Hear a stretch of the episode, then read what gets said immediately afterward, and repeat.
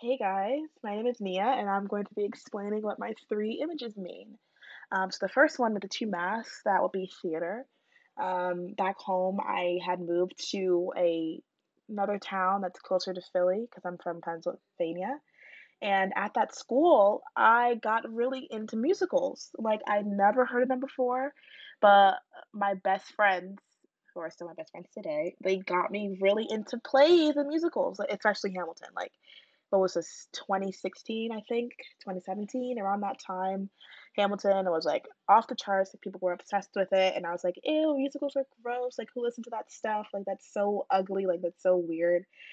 And you know then i went home and i started listening to hamilton you know as a joke and then i got really into it and kind of obsessed.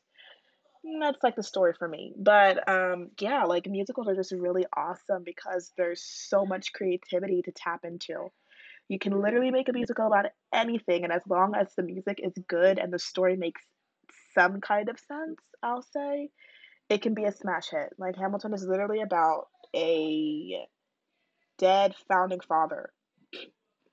Mm, look how big it's gotten.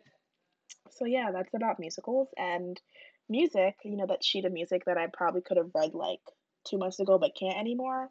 I was always into music when I was growing up. My parents got me really into music. Um, I love different kinds of music like pop, hip hop, R&B, and indie, everything except country because country music is terrible. And for culture, um, I learned Latin in high school, which is kind of cool. I listen to all different kinds of music, like Korean music. I listen to Hispanic music. Like, I love music from different cultures because I think they are amazing. And I loved learning about different languages, and I want to be able to travel. So that's about me.